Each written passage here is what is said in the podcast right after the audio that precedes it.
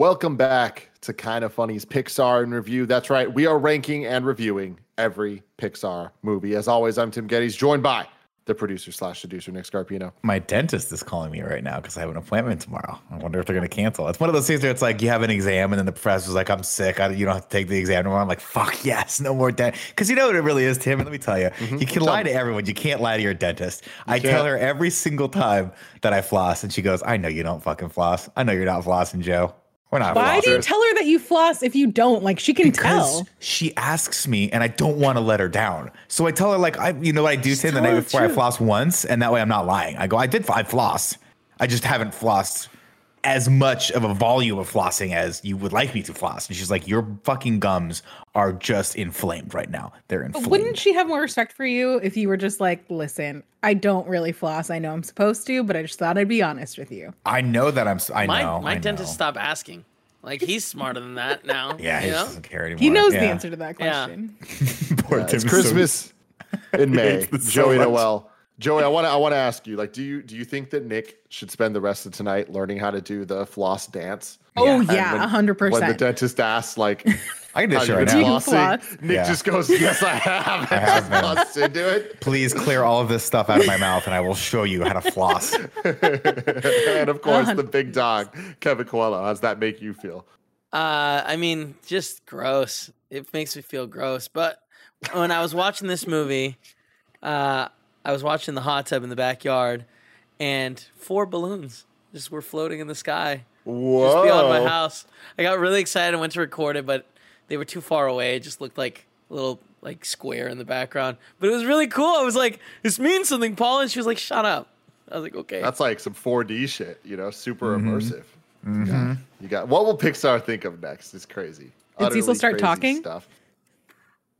No. Getting close. Would have been fucking cool.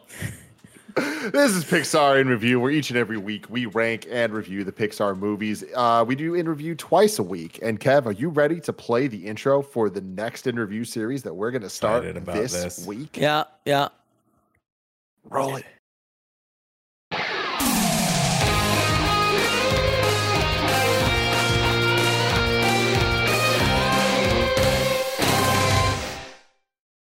Ninja Turtles in review is happening starting this week. The cast will be all of us, including Joey Noel and Andy Cortez, uh, who is not joining us today uh, because he's not feeling well.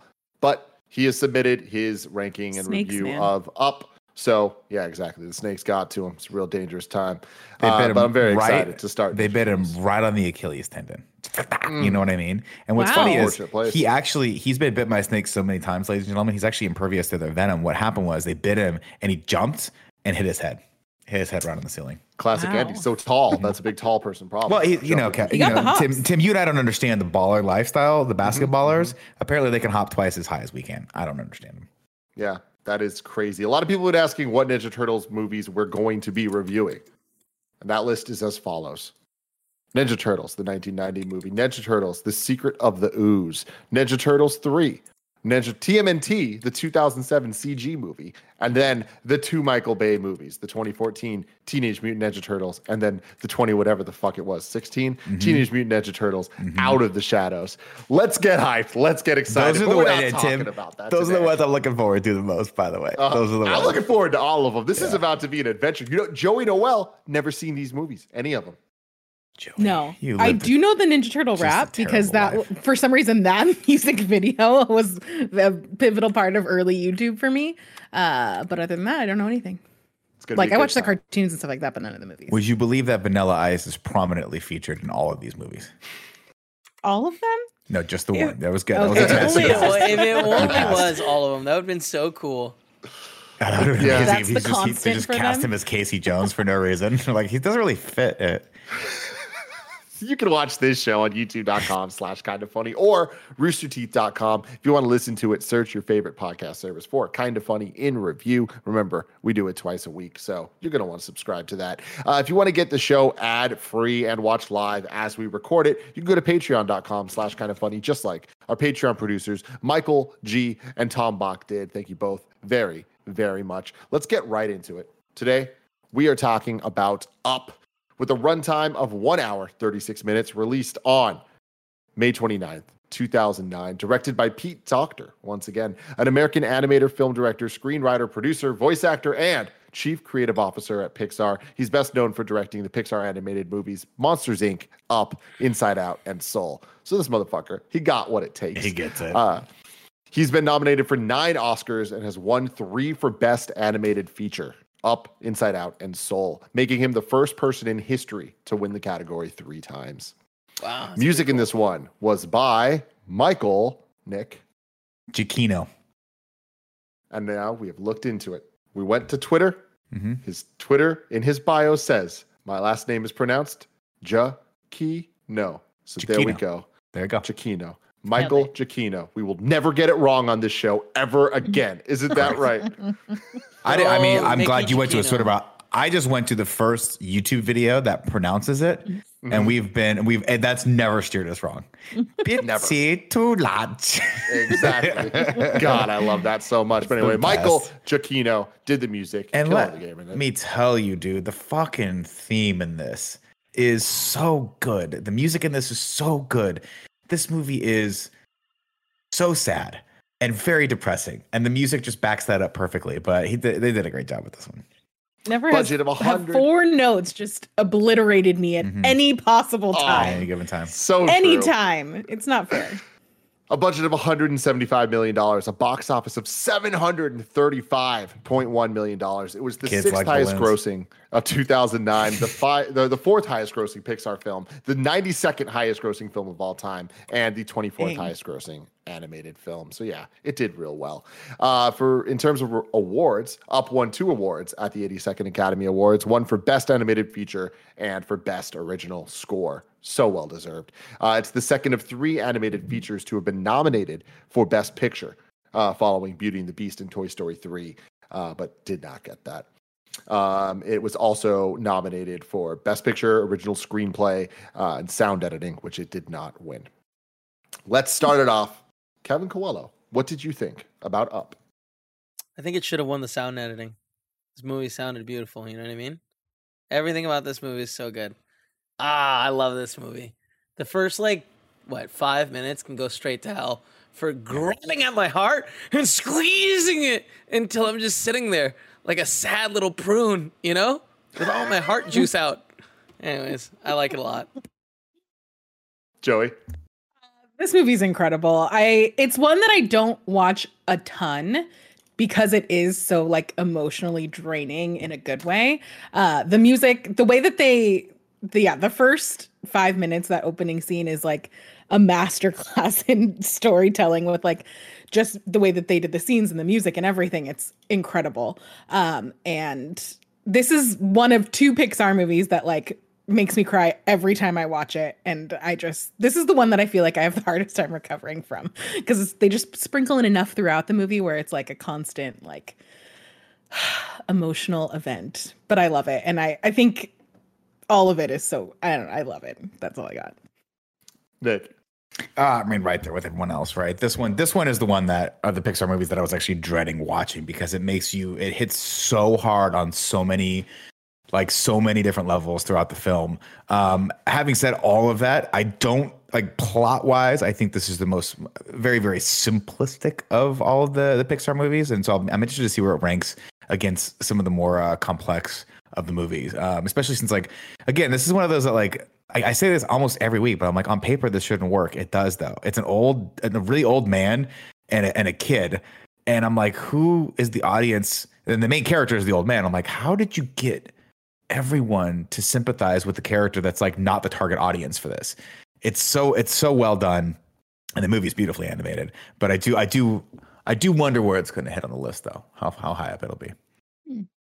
I hope that it is very high because to me, this is pretty much as close to a perfect movie as you can get. Uh, it's more Pixar magic. And I think that when it comes to the Pixar movies we've been watching so far, this is kind of just like, hey, we've done it all before. We're going to do it again, but kind of just the good parts. And it is mm-hmm. going to be extremely tight and extremely focused. And I really appreciate that, especially after watching WALL-E last week, where that kind of felt like, felt like, a short film idea that they turned into a feature length. I really like how this movie uh, kind of does a flip of that, where the first seven minutes are a standalone short film to itself, where mm. you kind of get a lot out of that. Really, a lot of feelings, a lot of emotions, a lot of character, themes, tones, undertones, all that stuff there. But then you get the rest of the movie that doesn't just kind of feel like they stretch the short story, story but they kind of use that as like a thesis to to to go forward. And uh, while I agree with Nick that the, the plot is simple, and I think that in terms of comedy, this movie doesn't make me like laugh out loud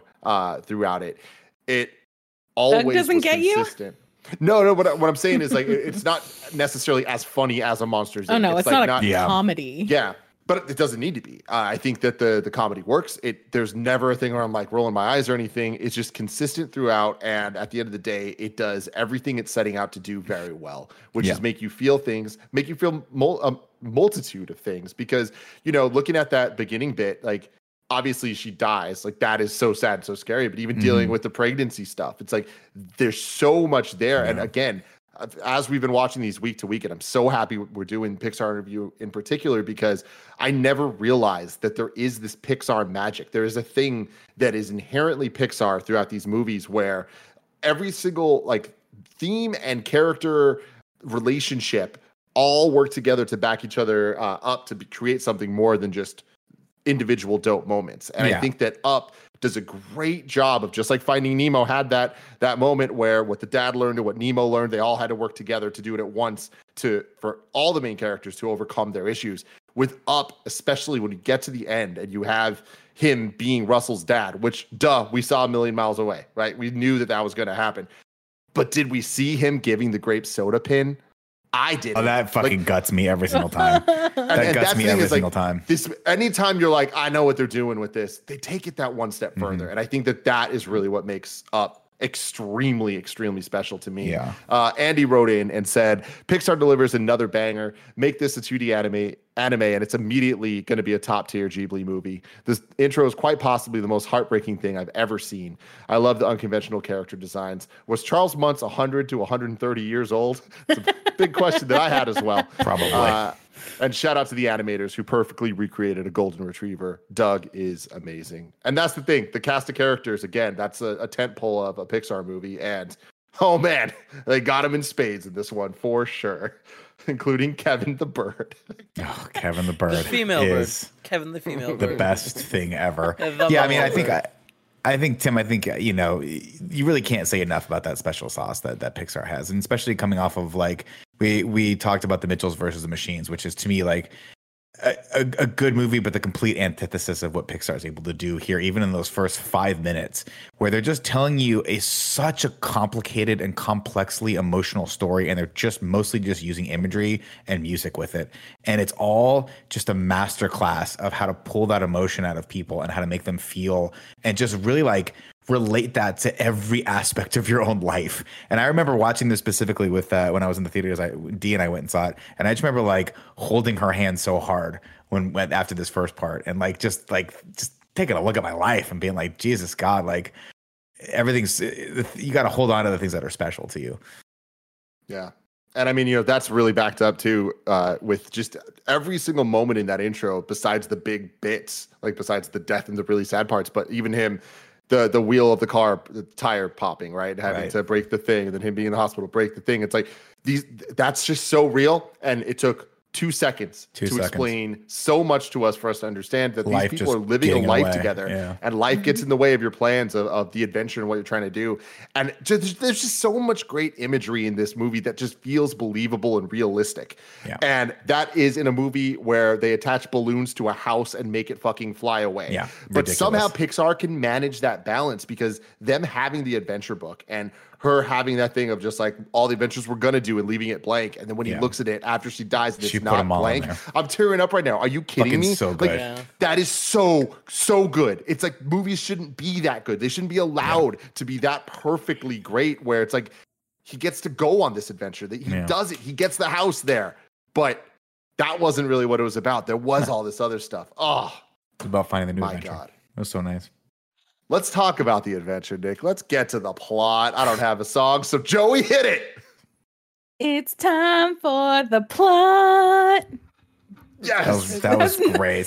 See, it has Andy, nothing to do with Pixar, but see, Andy, yeah, but you know what it had to do with? Tim threw to you, and you just came up with something. Unlike Andy, who just he, he, he I'm gonna get the ball, Kevin. Nope, I dropped it. I fumbled the rock. Ladies and gentlemen, let me take you through the emotional roller coaster that is up. And of course, Tim, I always pulled the quote of the movie, and in this one, you gotta go with squirrel, which is the funniest fucking thing anyone's ever done. That got me so hard the first time Doug did it in the theater. I was like, you know what? Give him the Academy Award. Give it to him. Best story, best writing, best movie ever made.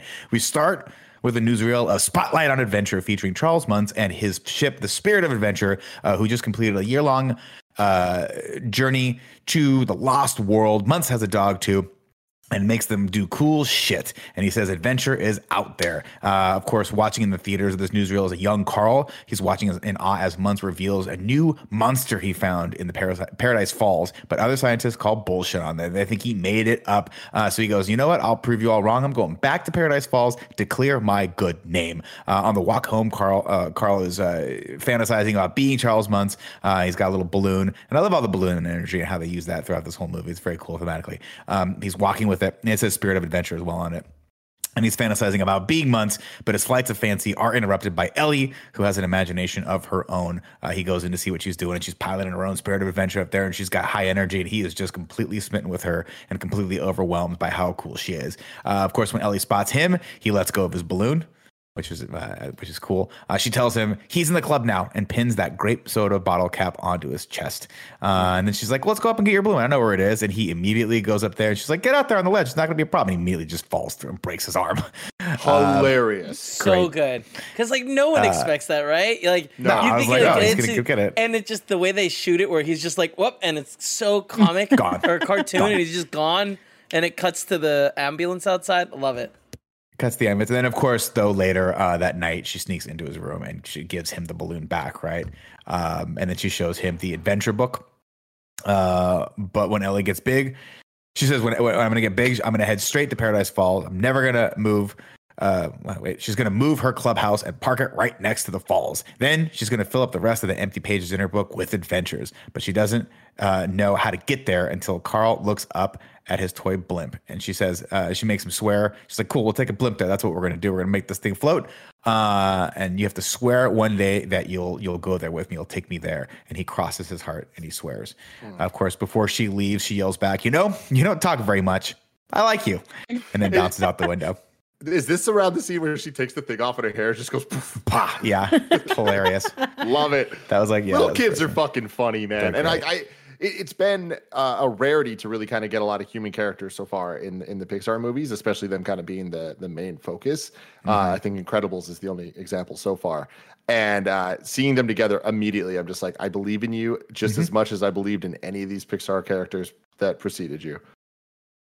And then it starts the single most uh, I will say romantic and beautiful and saddest five minutes of your life. And I'm going to try to get through this without tearing up or crying. Carl and Ellie get married and paint their house colors that I'm sh- pretty sure Wait, would piss off on. the homeowners association. The the the families when it cuts to his family and they're all sitting there bored, like you know, being super quiet. And it cuts to her family and they're rowdy and like having fights in the crowd and like that's just the duality of where they come from. I love it uh, we cut over to what Carl does for a living. He sells balloons at the zoo uh, where Ellie works, uh, and they look at clouds together and dream of babies.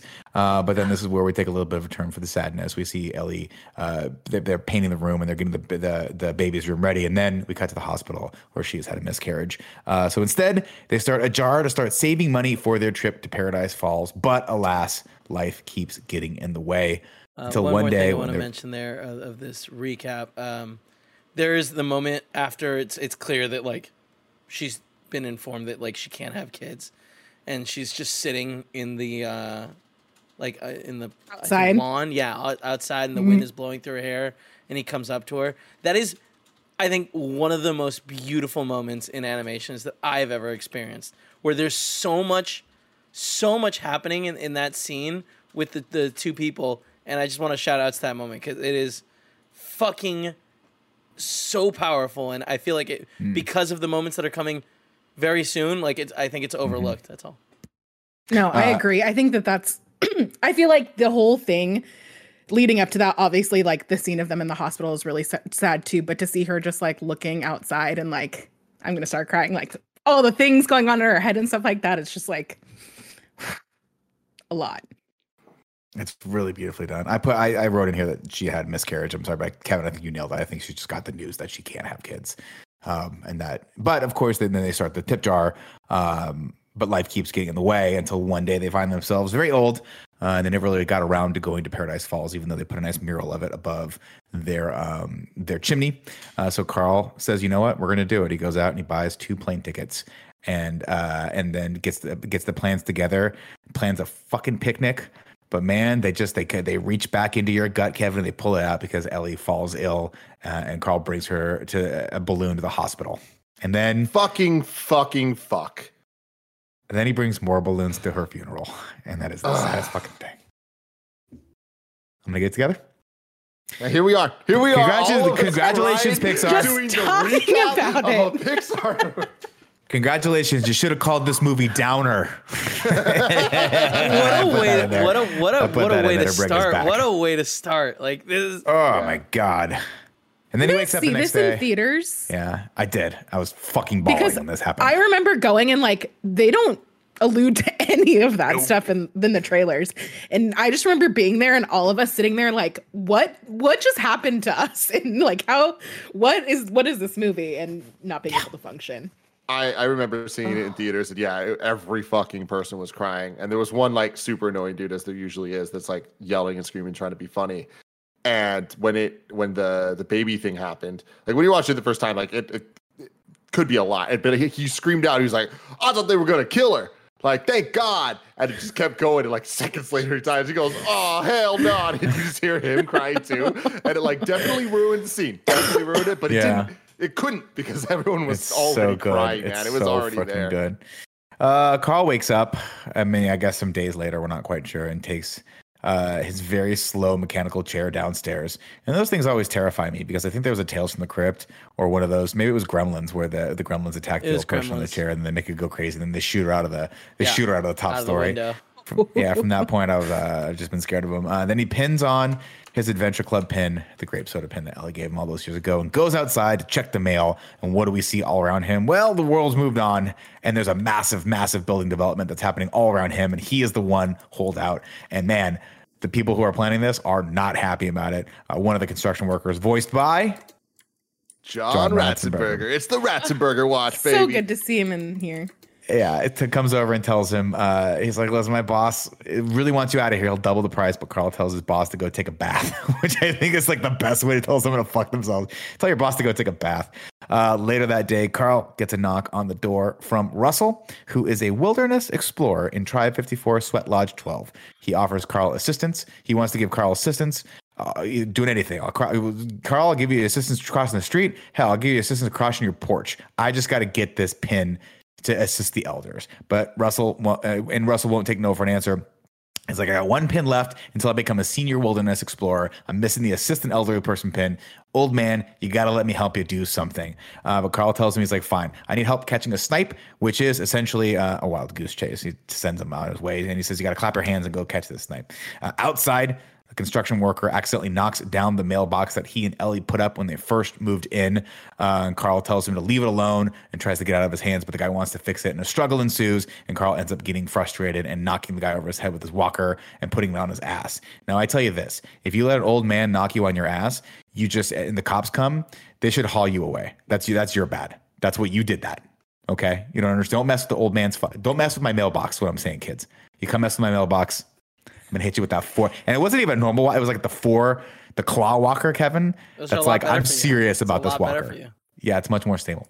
I know, uh, and it's just like the the it still has it's still the same mailbox that they had that they made together, and handprints. Like, Don't touch it. Like, uh, I know. I, did anyone like? I feel like everyone must have lost their shit when the like the tractor starts hitting it Oh, where yeah. it's like, like how do we get this to stop? Stop this, please. Just roll the credits. Let it end somewhat happier.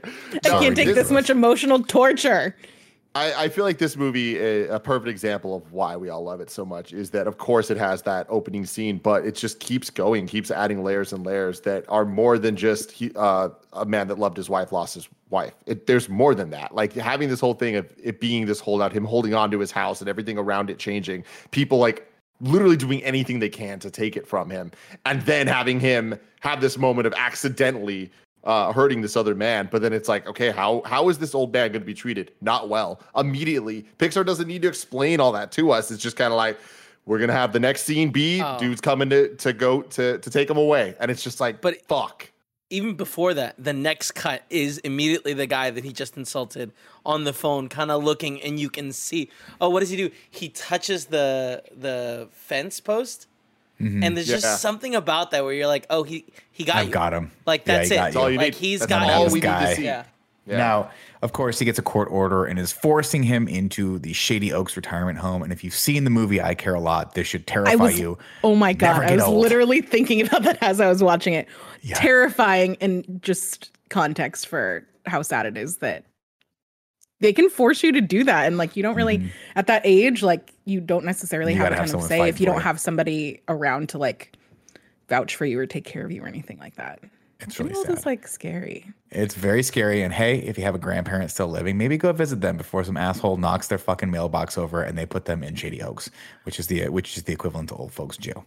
Uh, Carl looks at Ellie's old adventure book, and then uh, the mural they painted of Paradise falls above their mantle, and he re-ups his pledge to Ellie by crossing his heart again. The next morning, orderlies show up to Shady Oaks, and they're kind of dicks uh, to come get him.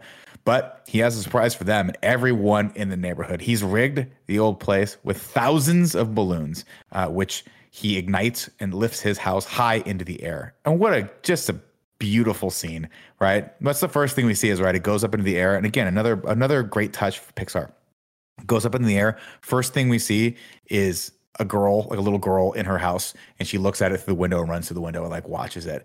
And it's like just a great, you know, and then we see other, when then we see adults and we see other people seeing it, but we just see that wonderment from her perspective first. And I thought that was really cool. Uh, he goes high into the sky. Uh, of course, he laughs as he smashes the orderly's car, which is funny. Uh, and then he and his house float up. Uh, he releases sails and charts his course to Paradise Fall falls. Magical. Yeah, yep. really beautifully done. I also love um, just the design of the house and how all of the balloons are tied into his uh, fireplace, so he can cut them when he needs to to go down and like do all that stuff, which is cool. Uh, again, hot air balloons though terrifying. Don't go in them. Absurd that it's uh, being held to the fireplace. That just makes no goddamn sense. Think of the science the level of Pixar. You like structurally, yeah. The fireplace that thing is just placed the in the fu- no, it's the not. Part of the house. I don't know, man. and maybe it's bolted down to one of the like beams underneath the house, but like, I don't know. It's ridiculous, absurd.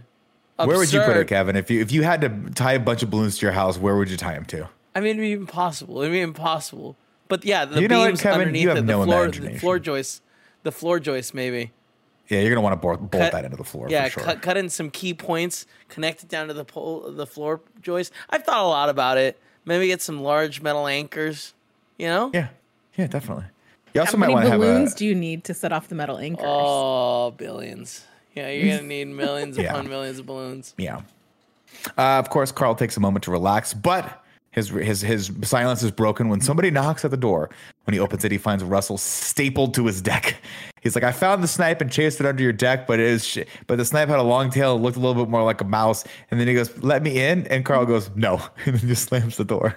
And I was like, "That's a pro move." You know what? When you get everyone when you hit eighty, 75 maybe. You can just do whatever you want. You can fart. My grandma Renalia I'll never I'll never forget used to tuck me in and then she'd just fart on her way over to my brother's room and we thought it was the funniest thing. She would just do the fart walk and I was like I'm pretty sure she knows what she's doing Kevin and just doesn't give a fuck. Because when you're 85 years old you fart walk you do what yeah, you do. you can't hear it you know so you assume they can't hear it. Yeah, blah, blah, blah. It's not like Plus a goddamn Harley Davidson going down the hallway. Oh, oh man, she Between used to break scene, ass for the best of them. and the one at the very beginning where they meet just the way that they've like they build russell as a character of just like him reading off the paper and like being so like goal focused like i have this mm-hmm. thing i want to mm-hmm. do and i'm going to do it and you are just the next person on my list to figure out if you can help me with this like he's just well, so earnest, and I love I love also him. like the low key reasoning behind him wanting to get that pin right is that mm-hmm. he hopes that it'll yep. be the time that his dad oh, shows God. back up, which is super sad. Again, is the dad off so with the new family?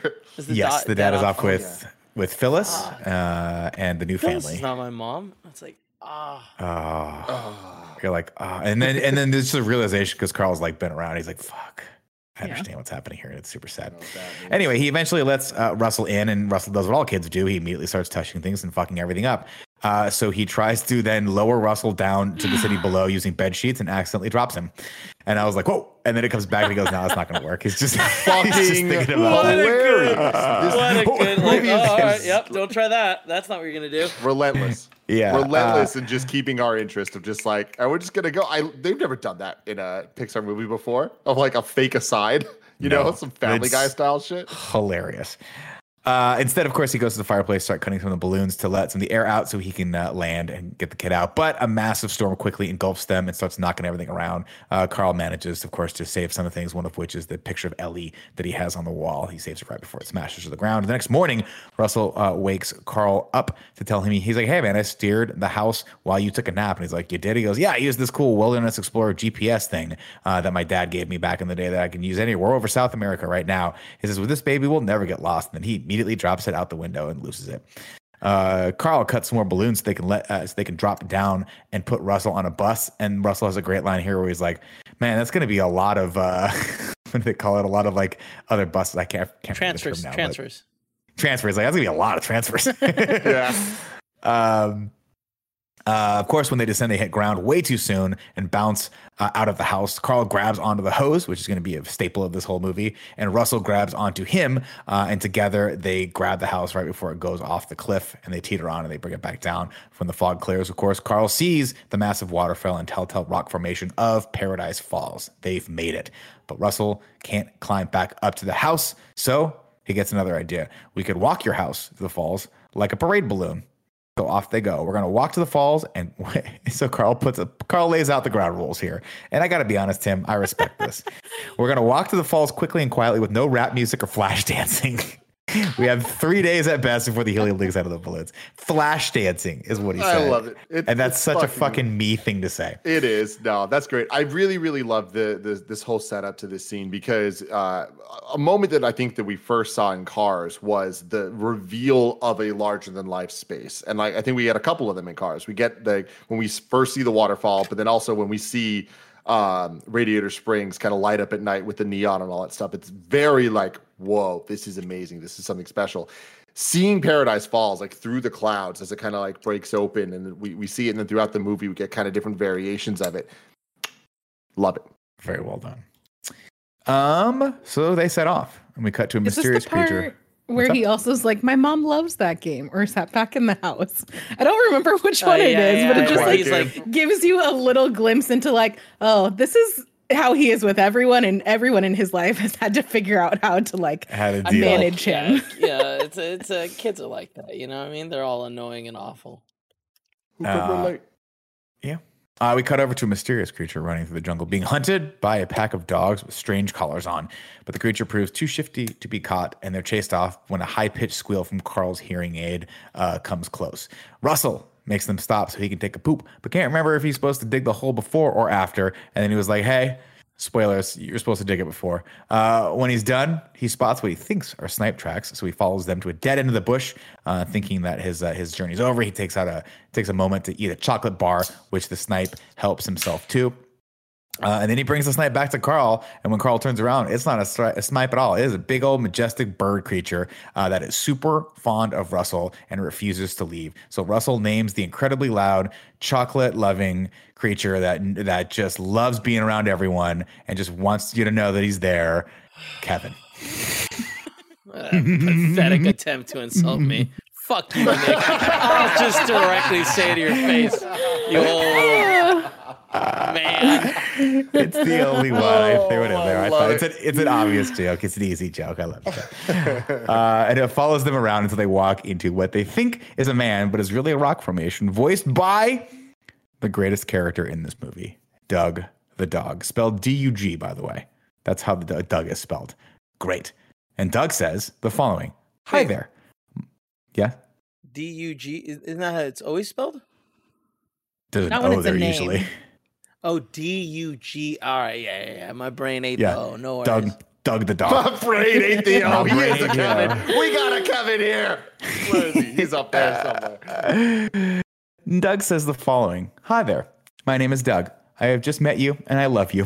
My master made me this collar. He is a good and smart master and he made me this collar so that I may talk. Squirrel. Fuck. Everything Maybe the best introduction to a side character. The squirrel with the point is just But because if you've never had a dog, and I love God, you, and I love you, it's the perfect thing. That's what a dog point, would yeah. say. Yeah, especially perfect. a golden retriever, where it's just like. Mm-hmm. Mm-hmm. All no no thoughts, no thoughts. Zero thoughts. all love, all love, all love. Dude, I mean, the the way they animated the the three main good characters, where we have like you know Fred just kind of being this like the the old dude, the way he's shaped, the way he's like so square and rectangle all the time, and like mm. just everything he does I love that he's so slow that when they animate him moving quickly, it feels like character development. Motion feels like character development. It feels like uh, they earn shit. And then when we get Doug and Russell, they just are both so funny looking mm-hmm. that everything they do is enhanced by their the visual aesthetic of the whole thing, right? But Doug, they just nailed the that's a dog. He's gonna talk like a dog. He's gonna move like a dog because dogs are fucking weird they are incredibly weird and we love them. They're man's best friend. Doug was sent out to find a bird on a very special mission, which immediately finds him and tracks him. And I think they become best friends. So the bird like tackles him and then they're just best friends. Uh, Doug wants the bird to be his prisoner so he can take it back to his camp as his prisoner for his master. Uh, there's a moment here also where Russell's like, You got a funny collar on. He starts playing with the dial on his collar and it changes the languages.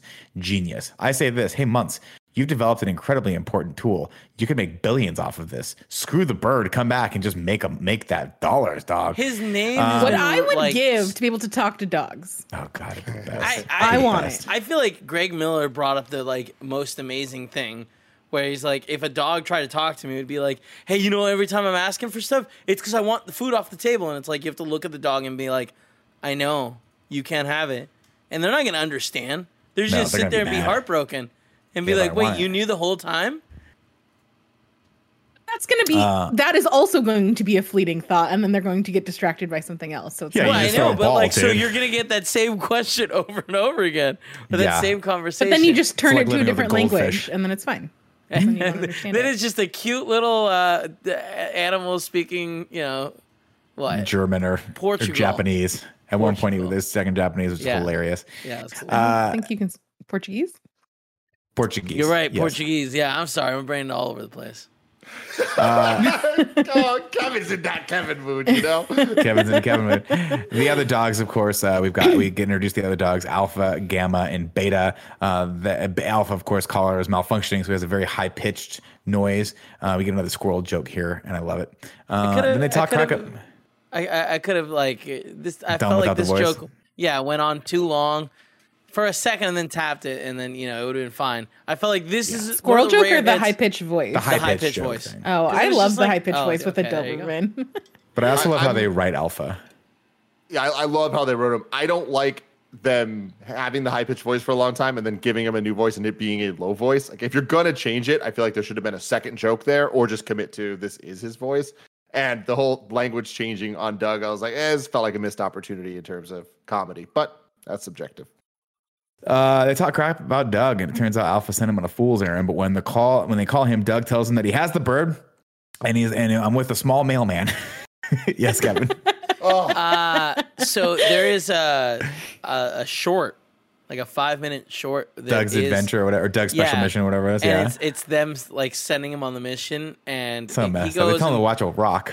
Fucking yeah, it, he goes and he does a bunch of little fucked up things, and at the end, it ends up in in the like him walking in the like misty place, eh, right where they first meet him. It's, it's it's a fun little add-on. I like the. I, you know what's funny, Kev? I started watching that yesterday, and I was yeah. like, I wonder if this was actually part of the script, and they just chose to cut it out because you think that they could have shown that, but obviously the reveal of the dogs talking was super. Like you wanted to see the dogs right. first, so it didn't make yeah. sense. So I wonder if they rendered it all, and like wrote it, and was like, "Hey, we can't use this, but we got a solid like five minutes where if we just flesh a yeah. little bit out, it could work." I feel but like anyway, this, it's definitely worth the watch. like I, I, I just get the feeling that it was made afterwards for like some like a DVD bonus where they're like, hey, we have probably all like shot yeah. out or not shot out, but like you know planned out. Storyboarded out. Take some dude yeah. like two weeks to do it. One guy is like, I got all the models. I'll figure out how Cinema 4D works. Uh, let's see. They talk crap about. Uh, excuse me. Carl uses a ball from his walker uh, and some of Russell's candy to uh, to get rid of what he thinks is getting rid of Doug and Kevin, respectively. And then he takes off up the hill. And but when they get there and they have a seat, it's a great shot too, where he looks over and the camera just pans over and Doug's there, and then he looks over the other way and Kevin's there, and he's like, "Fuck, I didn't get rid of anyone." This scene uh, where where he threw the things in the in the plants to get rid of them. Gia had never seen this movie before. Gia was so offended. She thought that he was trying to kill Doug with the chocolate because dogs can't eat oh, oh chocolate. And I was like, I was like, no, no, they're giving no, it to the bird. The bird likes the chocolate. She was yeah. like, oh yeah, yeah.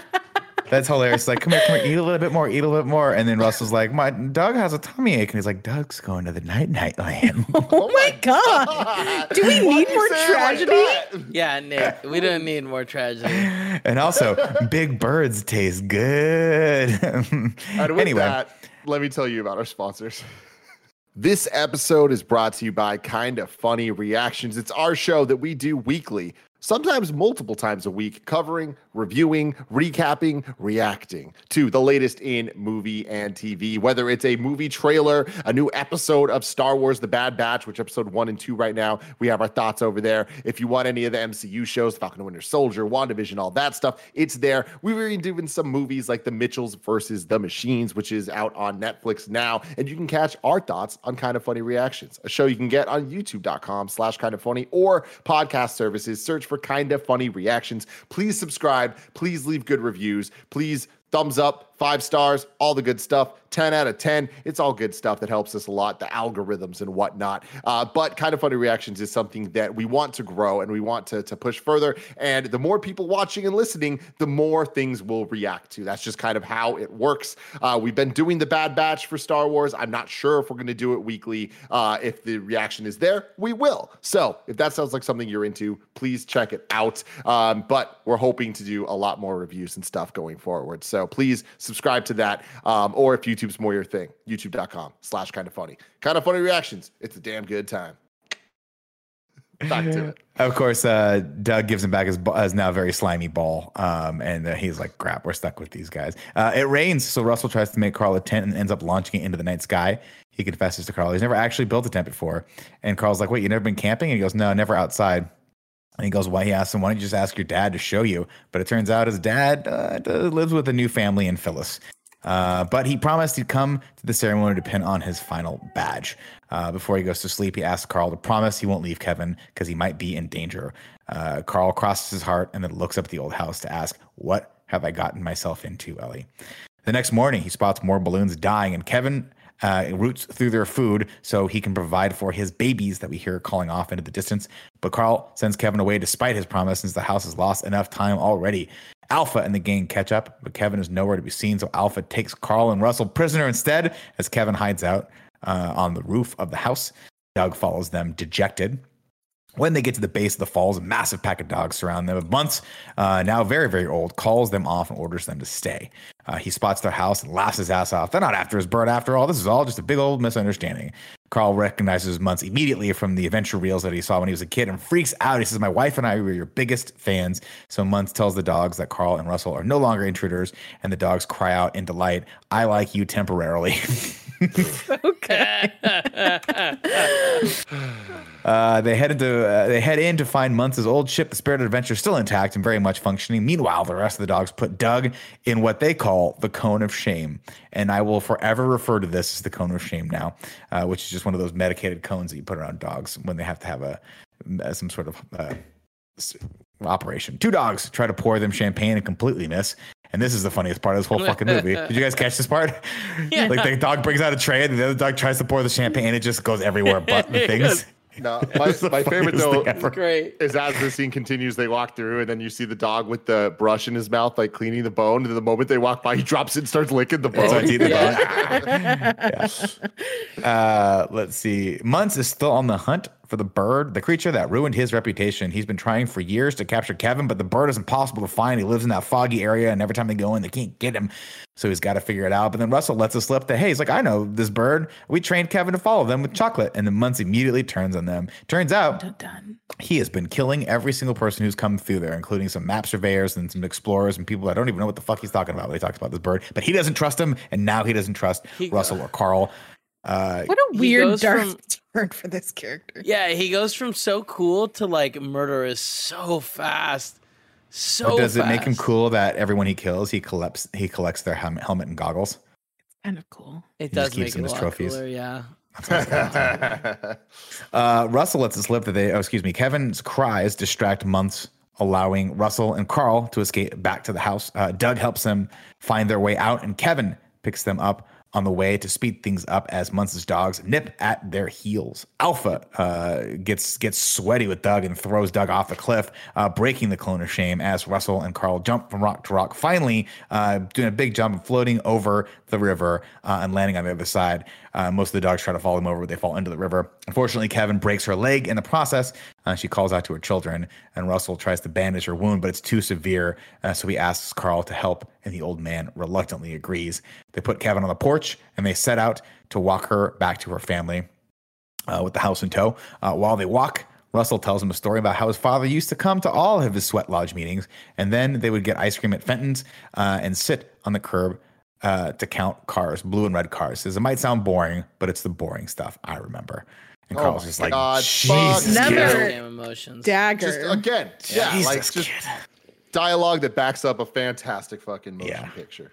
Mm-hmm. Uh, they spot Kevin's home and help the bird back to his family, but Muntz catches up to them because he used the locator on Doug's collar to find him, and he shoots a net around Kevin. Uh, he orders Carl and Russell uh, to get away from the bird, and then he lights the house on fire as a distraction, uh, which does its trick, so he can take Kevin back to his ship. Carl puts out the fire, but Russell is super sad that he gave Kevin away, and and and uh, of course at this point Carl's had enough and screams, "I didn't ask for any of this." Then he throws shade at Doug and calls him a bad dog, which makes Doug walk away with his tail between his legs. Mm, That's heartbreaking. All right fuck you. We didn't need this. That mm-hmm. broke my soul. Mm-hmm. And 10 seconds ago when we see the dog fight and there, there's the bit of all the dogs walking past Doug, but then Alpha coming in throwing him off. The way that was animated felt, felt offensively graphic mm-hmm. to me, where I was like, do not do this. I was like, Moose, look away. Don't watch this. Moose is and like, they're hurting dogs. a bad dog. no, you're a good dog, Doug. Tim just holds Moose and he's like, "It's not real. They're not real. You're a good dog. You're a good dog." Uh, Carl sets off on his own and says, "I'm going to make it to Paradise Falls with or without you, kid." They finally reach the falls as the, right as the house runs out of air and sets down with a thud. Russell uh, throws his sash and he looks over and says, "You know what? I've had enough, old man." Throws that sash of his with all the pins on the ground and tells Carl, "I don't want it anymore." Uh, Carl heads into his house to straighten up. He sits down next to Ellie's chair. Oh, excuse me. At this point, uh, Russell says, I'm going to go after, I think he's at this point, he goes, I'm going to go after Kevin. I'm going to help him out, whether you help me or not. Uh, Carl heads into his house, like, good riddance, heads into his house, straighten up. Uh, he sits down next to Ellie's chair and puts the picture of uh, the house that she had drawn on the falls in their adventure book. But as he thumbs through, he gets to the final page uh, that he thought didn't have anything past. This is stuff I'm going to do and realizes uh, finally that Ellie is gone. Uh, and then he goes to shut the book, but sees there's something on the next page. Um, and as he starts thumbing through, it turns out she's been filming this book her entire life with all of the amazing photos from their life together. And their adventure continued after all. Uh, on the final page, Carl finds a picture of him and Ellie sitting in their chairs, the very same chairs that he is sitting in right now. Uh, and there's a little inscription at the bottom of it that says, uh, Thanks for the adventures. Now go have a new one, Ellie. So beautiful. So good. This might be the most I've cried on any piece of kind of funny content ever. Are you kidding me? Yeah. Oh. And then Carl looks over at Ellie's chair and he finds Russell's sash, like explorer sash sitting there, and he knows he's been a giant a hole. Uh, but when he goes outside to find Russell, the boy has taken off with some of the some of the balloons and says, "I'm going to go help Kevin, even if you won't." Uh, Carl tries to move the house, but it won't Shout budge shout outs to like their go-to thing being like i'm taking balloons and i'm taking off and he's got the blower and it's just like he's got the leaf blower yeah it's like all right this fucking guy work. thought about it for a minute and he got it wilderness explorer he work, knows Hell yeah, it would dude. not work. He would die. It would totally work. It would totally work. Uh, Carl tries to move the house, but it won't budge. Frustrated, He throws one of the chairs off the porch, but the sight of the old wooden object on the ground gives him the idea that he needs. He soon starts throwing all of the old stuff out of the house. And I love the the metaphor behind this, the symbolism of him just taking all the old stuff out of the house so he can go on a new adventure and help the kid. That's the new stuff. Uh, and he throws the last thing he throws out, and the last two things we see are those two chairs that he and Ellie used to sit in. And then Bada bing, bada boom. The house lifts off into the sky. Uh, another knock at the door. He opens it to find Doug. and he said, Doug says, I was hiding under your porch because I love you. Can I stay? And he says, Can you stay? Well, you're my dog, aren't you? And I'm your master. And Doug is overjoyed to hear that. He tackles him and starts licking him, and it's really endearing. Russell, catches up to Muntz's blimp using a leaf blower, but is immediately confronted by Alpha and the other dogs and taken into custody. Alpha reports back to Muntz, Master, the small mailman has returned. Uh, Muntz spots Carl's joke house. just enough that it keeps yeah. being Perfect. funny and it's not overplayed, Perfect. and I appreciate that. Joey, because dogs don't like mailmen. They chase I after. I know. And they don't have any context for what a wilderness explorer is, so they think he's a mailman. It's hilarious. And on top of that, like I don't think we've given enough credit to just how funny looking Russell is. And there's no moment funnier looking than him with the balloons. Just like so just sure of himself. He's ready for so this. Great. He's like, I'm attached to the balloons, gets the leaf blower, just starts like going away. It's like you little shit. well, as, as he's approaching too, he's like almost sitting on the leaf blower like it was like a a broom and he's a witch. You know, or it's just like mm. it's too perfect. Um, Muntz spots Carl House. Excuse me. Carl's house approaching, so they tie Russell up and slowly open a landing doors for him to slide out. Uh, Carl spots him. He uses the hose zip line to save him. He leaves Russell tied up in the house to keep him safe, and he and Doug sneak into Kevin's holding cell. Uh, Carl spots Doug chewing on one of his uh, Walker tennis balls and gets a good idea. He uses it to distract the dogs and then lock them out of the cage so he can save Kevin. Uh, meanwhile, Russell frees him frees himself and accidentally falls out of the house. He catches the hose and then slides very slowly and very graphically across the windows on the bridge of the blimp, and it's funny. Uh, the sound effect is so great too. Yeah, it's so that, that skin rubbing against glass, and also, he's just the look on Russell's face where he's like, "I want this to stop, but I'm wondering if you see this." And Muntz like, "I see this."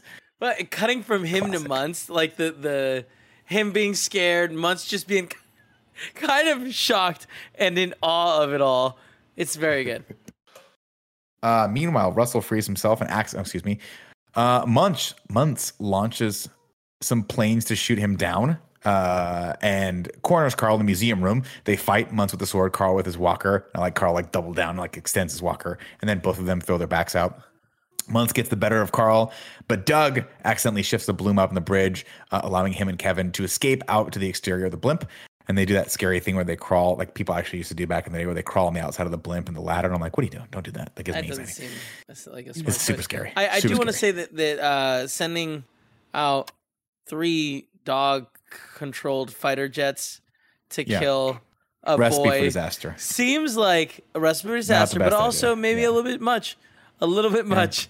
Yeah. I feel like there you might have been the job done. a middle ground there. Alternates. yeah. I don't know, Kev. Like there was no other way to get this to end with little doggy parachutes. So yep. I think they made the right call. Hilarious. Uh, up on the bridge, Doug outsmarts Alpha uh, with, and then puts on the cone of shame. And now the other dogs laugh at him. Doug is the new Alpha, and that's hilarious. And they're like, "Doug's the new Alpha." He's like, "No, I'm not. Yes, I am. I am the new Alpha." There you go. Carl gets Russell uh, hyped, so the little boy finally climbs the hose and then yells "squirrel" at the dog pilots uh, piloting the plane. So they freak out and crash. Uh, they reach the top of the blimp, and Doug pops through a hatch while Russell pilots the house to save them. Uh, they almost get away, but Muntz fires off a shotgun blast at them, downing the house, and it skips off the, the side of the blimp. Uh, Carl holds the house on uh, the precipice via the hose while Muntz uh, tries to break into it. He yells to Russell to hold on to Kevin. Uh, as Muntz breaks through the door, then he screams, Kevin, chocolate, and the bird shoots right past Muntz, causing him to rush after them and unfortunately, or fortunately, depending on how you look at it, fall to his death wrapped in a small graphic. cluster of balloons. Graphic, very graphic. Very also, graphic. Carl doing his best uh Die Hard impression because so at some point during this he just ends up in a tank top and I'm just like oh yeah okay yeah well Joey that's how all good movies end um Carl holds onto the hose and we think he's originally at first we think he's holding on the house but as the camera shifts over we see the house is no longer attached uh, holding on instead is Kevin Russell and Doug he hoists them up and they all watch as Carl's house disappears into the clouds and uh, Russell looks up to him and says, Sorry about your house, Mr. Fredricksen. And Carl says, You know what? It was just a house. They return, Kevin back to her children, and the birds almost chokes on Carl's cane. So he's like, You know what? Eh, this is the one fly I have with this movie. He almost chokes his cane for the third time. He's like, you know what? You can have that now. I'm like, you're gonna kill that bird. That bird's not gonna get be able to cough that thing up, yep. and he's gonna die, and you're gonna be responsible for it. And the chicks are gonna get eaten by tigers. A little I'm baby's sorry. coughing up the tennis balls. No tigers. Yeah. yeah. there you go. That was a test. The tennis balls was a good. uh Yeah, definitely good. Test. Cherry on top to that. Like, wet, oh, you know, look. I mean, the whole it was all wet. Exactly. Carl and Exactly. Carl and Russell pilot the dirigible back home. And this is another question I have for you guys. They both put on uh, the helmet and goggles. And you're like, are those the helmet and goggles from the dead people? That's right. Did you put on a dead man's helmet and goggles? Yep. Is that the right thing to well, show they, this kid how to live? They also killed the man that killed them. So by the property by of proxy, transferring, it's theirs now. They own it yeah. now. Mm-hmm. Yeah. That, that's how I it agree. works in the wild. Do the murders get transferred too, or no? Yeah, maritime law. No, you don't get you don't get stuck no. with the murder rap. But if you do have any illegal substances on the plane, you can still get pulled over. Sure, they're sure. the captain because it is your plane exactly. now because you took Definitely it via Transitive murder, property, via murder law. of murder, via murder. yeah, sky law. Uh, bird law. It's the same thing. They call it different bird law. things. Different a bird lawyer. Back over in the real world, uh, we cut over to the Wilderness Explorers ceremony as a row of children stand with their fathers and get their final pins. But we finally pan over to Russell, and he is all alone. Uh, the scout leader tries to bring also, it up for a is this whole like yeah. ceremony immediately after they get back? Yeah, because Russell Joey, doesn't look Joey, like he's ever taken a shower. I, am gonna be, I'm gonna be honest. I have serious, serious issues with this scene right here because it does seem like they've just arrived, but. Mm-hmm in the crowd is the mom. Now, if we do our math, they've been they've been gone for at least three days, possibly even more. We don't know how long it took to get back. So you're mm-hmm. telling me the kid's been missing for several days, and the mom was like, mm-hmm. "Oh, he'll probably go to this show," or fine. did she like think that maybe he was dead, and she was like, "Oh, I'm gonna pay homage to him. I'm gonna go to the the the this." Ceremony. I'm going to way, posthumously accept his badge for him. But there was no badge to be Russell accepted. He he, as far as she knew, he hadn't earned the last uh, button right. thing or the, you know right. the last thing. Mm-hmm. So what's going on? A lot of confusion, Joey. A lot of confusion. You got to figure this is listen. Russell is a handful, right?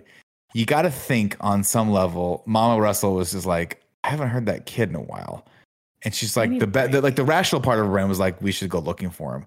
But the part of her brain that's just been beaten down by this kid's voice over the last 10 years was just like give me one day. I need one day a glass of cab, maybe some rosé and just some Bubble Netflix. Bath. This is what yeah. I need right now. If the kid dies, that's God's will. Um Of course, before the scout leader can ask him if someone is coming for him, Carl nudges his way uh, on the stage uh, and and stands right beside him, and he says, "Russell, for assisting the elderly."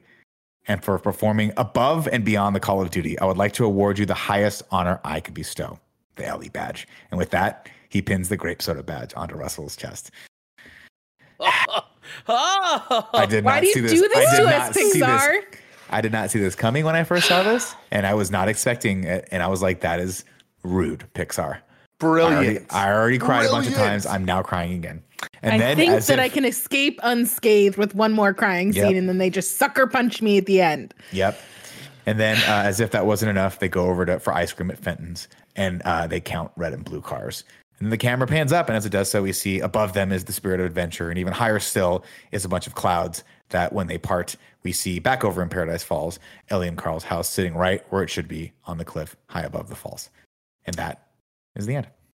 Fenton's, a real ice cream place in Oakland. It is fantastic. Is it? Been, I've always wanted to go. About highly, that. highly about that. Always wanted to go. We should go once all this is over, Kev. Let's do it. Let's make a trip. Adventures out there. I'm so excited. Only if we count. Oh my god, it's the exact. Cars. It's like the design of the thing. They're like yeah. it literally is Fenton's. Oh yeah, that's awesome. Cool as fuck, right? That's really uh, cool. So yeah, that is exciting stuff. But now it is time, everybody, for haiku in review. Joey, hit the song. Seven syllables, Joey, Joey. We got nine on the first and last line. If you're not poetic, no need to sweat it. Joey's got your back. Haiku in review. haiku in review. Everybody, full stop now. Stop. You can go to patreon.com slash kind of funny. Uh, just like so Who many people Andy? did, to write their review in haiku form. Uh, let's see what we got here. Uh, Zaid Wilson. Zaid Wilson says, watching this after graduating in the midst of this COVID world, it's a small comfort. There's a lot of life to live, adventures out there. Hmm. Well, congratulations there, Zaid. Appreciate you. Graduating writing in. college, right? Right, Zaid? Not high school, right? Either way, either way. These kids are so young. says, up will melt your heart as long as you skip the start. Russell's dad's a shart. God. Thank you for getting the word He is a shart in fucking here. shart, man. That, kid's a sh- that dude's a shart. And then, of course, miscellaneous writes in with the plot in haiku. Very sad open. Already got me moping. Jars and dreams broken. So away he flies. Russell joins him by surprise. Plan must be revised. Now paradise bound. On the way, old Muntz is found. So crazy he sounds. Finally on top. Paradise, not what he thought. Small mailman's been caught. In the end, they win, killing Muntz, saving Kevin. His final badge, pinned. That's good. That's good. And uh, Nick, I don't know if you you mentioned this, but like one of the final shots of seeing that the house actually just ended up on the mountain where it should be. Mhm. Fucking love it. It's so Fucking good. love- So Yeah. goddamn good. That's where he left it. Uh, oh, yep, perfect, beautiful. I- there was I like, also thinking one one step ahead. There was Go also one more question that I had. Uh, when when they first arrive, they're on that like rocky pl- terrain, right? Yeah. And then yeah. there's just shots of them in the forest, which is Yeah, very they fucked up. They should have just gone all the way around to the thing. Yeah. So Right. did they occasionally go down into the forest to like take a shit and then go back out to the rocks? That makes no sense. It was a Yeah, huge. what I like to think of- It was a huge drop. There's no Yeah. way they're climbing up and down that. What Thank I like to think of much. is they were like they were like we got three days, right? Uh, this rock up here very hard to dig in for the poop holes.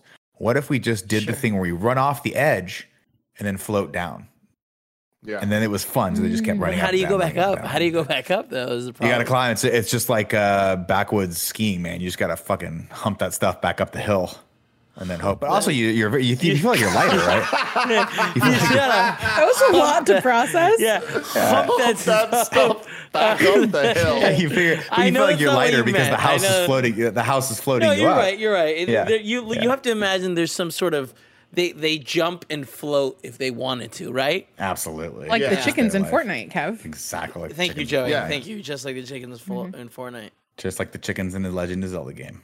Yeah, I was about to say this. I think it's like a Breath of the Wild situation where it's like the best way to traverse a lot of land, jump off something high with your little glider thingy. Yeah, you know what I mean. that too. So they got that head start there. So getting up, yeah, it's gonna be a challenge, but that's a later challenge. Uh, now it's time for for uh, Ragu Bagu. Joey, sing it, and I'll say the lines. Go. Dun dun dun dun dun Ragu. dun dun dun dun dun. Joey's the new Andy Bagu. What's up, everybody? Welcome to Ride Guys Talk Bad Guys here for the Pixar universe. Pixar universe here at number one, Lotso from Toy Story 3, two, The Prospector and Al from Toy Story 2, Newswater and Randall, Monsters Inc. at number three, number four, Hopper from Ants, number five, Syndrome from Incredibles, number six, Ego and Skinner uh, from Ratatouille. That is Ego, is in one's ego. Uh, seven, Darla and the Barracuda and everyone else from Finding Nemo. Eight is Woody and Sid from Toy Story 1. Nine is Gabby from Toy Story 4. Ten is AUTO from Kevin. WALL-E. and then 11 is, uh, yeah. Just the best. And then uh, 11 is Chick and Hubris from Cars. Where do we want to put Muntz and his dogs? I say right below Syndrome, but above Ego. My argument is he's a bad guy. He does bad things. He has a plan that, like, to him, he's not really the bad guy. He's doing it, so he's he's on the good side of like character. But I just think overall, it's a little weird. Why is he so old? They don't explain too much. There's some things you can kind of like fill in there or I mean, whatever. but I, I think he's very fit. He's probably eating a bunch of superfoods. Nick, you know about this. Yeah. I Oh, mean, you he's go to got the Amazon, antioxidants you up, the, up the yin yang. Just up the yin yang antioxidants. Sure. Superfoods. Oh, there you go. All right, we'll pick it. Any, well, any any any What- No, yeah. I'm, what's after what's after ego? Ego and Skinner, and then Darla and the Barracuda from uh, Finding Nemo. Oh yeah. I, yeah, I actually feel like I agree exactly with Tim. I think he's on the same level of syndrome because like they yeah. both kill people indiscriminately, no problem. Uh, the difference is syndrome is doing it to like further his like life and business, and then this guy's just doing it to like save his name, you know. So mm-hmm. That's a little bit better than, but they're both bad. They're both bad, is what I'm saying. I think number six is a good spot, so we'll put him right at number yeah. six, underneath Syndrome and above Ego and Skinner. And there you have so it. Now it is time for the Pixar theory with the nanobiologist. There's a recurring Ooh. theory that every single Pixar movie is connected in some way. Here's the big deep dive red string everywhere theory for where up fits into the big picture. This one a little longer than normal, but there's a lot going on here. So first off, we see some sort of giant business with clearly too much money trying to grow the city. While it may sound like business as usual for cities, what big mega corporation could be around at this time? Kevin? Big and large. Buy n Large, that is by correct. Uh, it's not confirmed, but it's believed that the suits are reps of Buy n Large working on their city ventures, also leading to more pollution in the world. Now that that's established, let's narrow down exactly when Up takes place by using the Pixar movies that take place in a more modern era.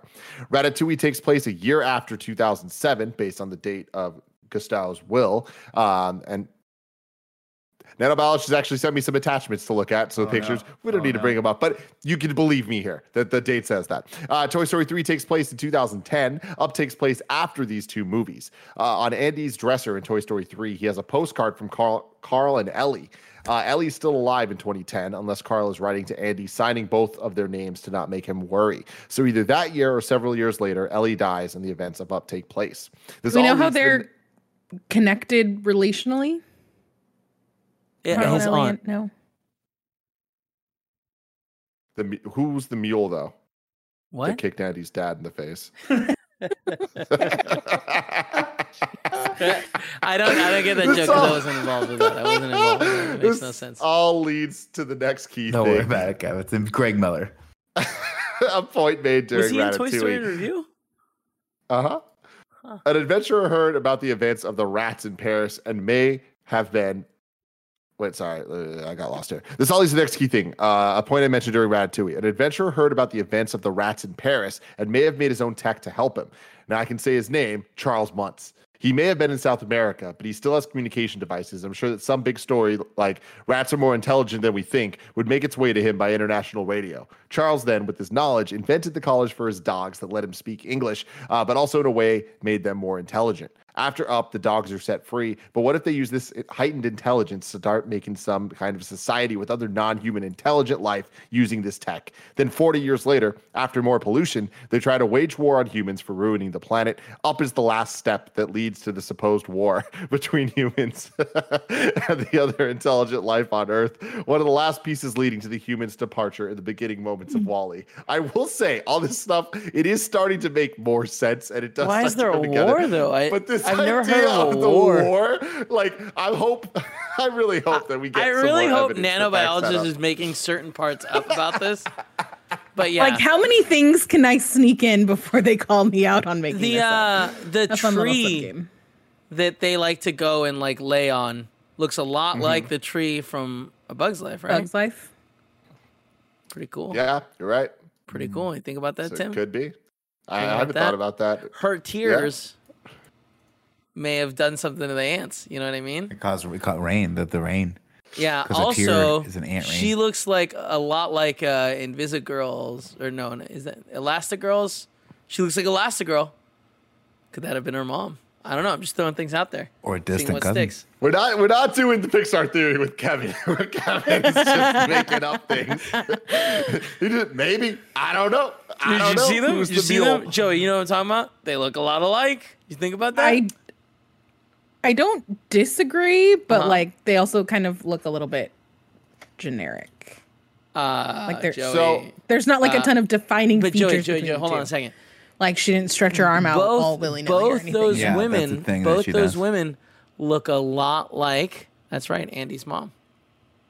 Google it. Andy's mom, like Andy. Google Andy, just a kid. Do you think that these are all just women with brown hair? Yes. the Pixar movies currently, uh, and we don't have the pretty rankings because uh, Andy's not here. But number one, Monsters Inc. Number two, Finding Nemo. Number three, The Incredibles. Number four, WALL-E. Number five, Toy Story 3. Number six, Toy Story 2. Number seven, Toy Story 4. Number eight, Toy Story. Number nine, Ratatouille. Number 10, Cars. And number 11, A Bug's Life. Now, I would like to start this off with a double whammy of information. Okay. Thing number one is Andy Cortez's vote. Andy Cortez puts this at number eight above Ratatouille. What he doesn't know love. Let's move on. Let's move on. Below number eight. He's just mad about WALL-E last week. Yeah, I know. It is what it is. It is again. He said I mean, he has every right to be praise mad. for the movie. Nothing but praise. Fantastic movie. Pixar movies are great. Period. I'm coming in. It's number one. I, I my argument is I personally feel the Toy Story movie should be higher, specifically Toy Story 3. But where our rankings are at, it is in my heart that I feel like this movie is the most quintessential. What am I looking for from Pixar? They deliver all of it. I think that some of the Kevin plot is a little weird. I think that Charles Muntz as a, a villain works, but isn't always the best. Having said that, doesn't fucking matter. It is so good. It makes you feel. And anytime it's like about to be a cheap shot, they always take it one or two steps further to really, really mean something special. So it's number one for me. Uh, Tim, I would like to in, let you know a little secret.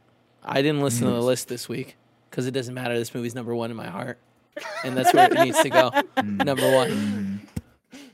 Uh, I'm gonna come in and say that I agree. I think when you think of Pixar movies, you think of heavy, emotionally resonant movies, and I think Toy Story and Up are like cream of the crop in those aspects. So I would also put it at one. Nick Scarpino. Hmm, the deciding vote. Oh, the power. Uh, I can't. I don't think I can put uh, this number you, one. You just did because the math wrong. Just a heads up. Your vote actually vote. doesn't matter. Yeah, your vote oh, doesn't shit, matter. Right. It's, it's, it's going to go number one. one. That's right. So Fuck. you don't. I forgot you don't Andy need an agenda at this point. You can. Ah, just... there you go. Just put it number one then.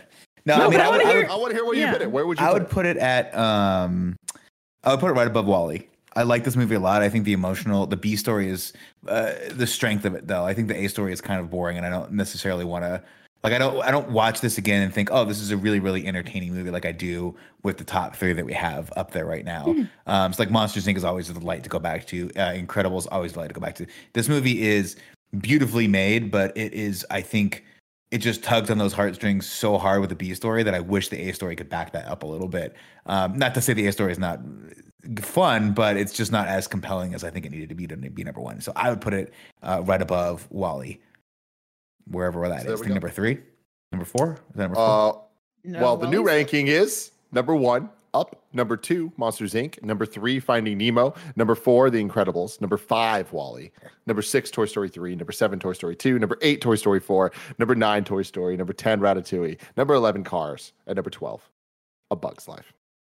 We are going to return in a couple days with the 1990 Ninja Turtles movie, and I fucking can't wait. I have not seen this in probably 20 years, uh, and I can't wait for that. And then after that, we are returning next week with Pixar in Review with Cars 2. Another one I've never seen. No, I've never seen I either. I don't, I don't know think. that I've ever Maybe seen it either. Oh, I think I've seen the beginning. I don't think I've seen any of it. Uh, they go to France. I've right? never seen it all either. I saw some of it and I was like, you know what? I'm done. But wow. I feel like I have also had similar thoughts. I'm excited. I'm excited to to give it a, a fair shake. I'm going. I'm going to go in. Eh, I'm just going to go in. We'll yeah, see you next week. Anyways, I love it. Love you guys. Goodbye.